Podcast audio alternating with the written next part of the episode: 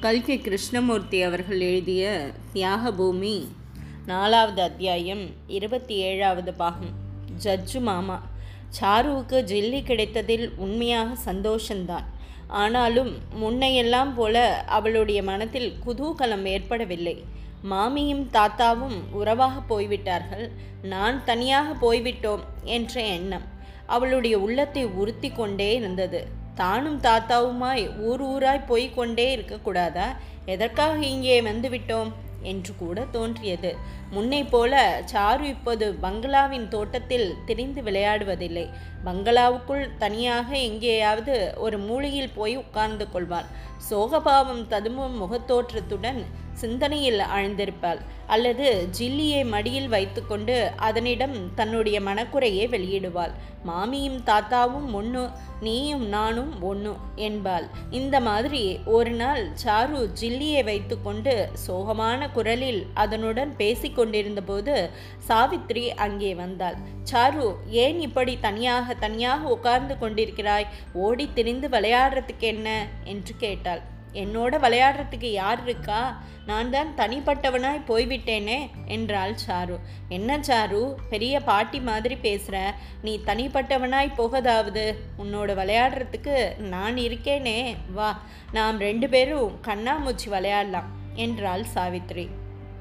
Sir சாவித்ரியின் பின்னால் வந்து அவளுடைய புடவை தலைப்பை மடித்து கண்ணை காட்டினாள். அப்போது சாவித்ரி இதோ பார் என் கண்ணை கட்டிவிட்டு முன்னே ராத்திரியில் எழுந்து ஓடி போனியே அந்த மாதிரி ஓடிவிடக்கூடாது என்றால் சிரித்து கொண்டே மறுபடியும் ஆனால் இப்போ நீ எங்கே ஓடுறது? தாத்தா தான் இங்கேயே இருக்கிறாரே என்றாள். சாரு இதற்குள் கண்ணை கட்டிவிட்டு ம் ஒன்று ரெண்டு சொல்லுங்கோ என்றாள் சாவித்ரி. ஒன்று ரெண்டு மூணு என்று எண்ணிக்கொண்டிருக்கும் போதே சாரு அந்த அறையிலிருந்து ஓடி ஆபீஸ் அறைக்கு போனாள். அங்கே வக்கீல் ஆபத் சகாய்மையர் உட்கார்ந்து ஏதோ எழுதி கொண்டிருந்தார்.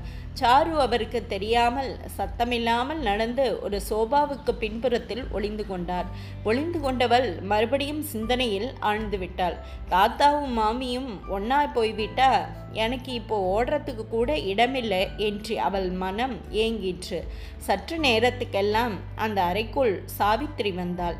வக்கீல் சார் சாரு இங்கே வந்தாளா? என்று கேட்டுக்கொண்டே வந்தாள். இல்லையே இங்கே வரவில்லையே என்றார் வக்கீல். பிறகு பத்திரம் எழுதியாச்சு கையெழுத்து போடலாம் என்றார். உமா மேஜைக்கருகில் உட்கார்ந்து எங்கே? வாசிங்கோ கேட்குறேன் என்றாள்.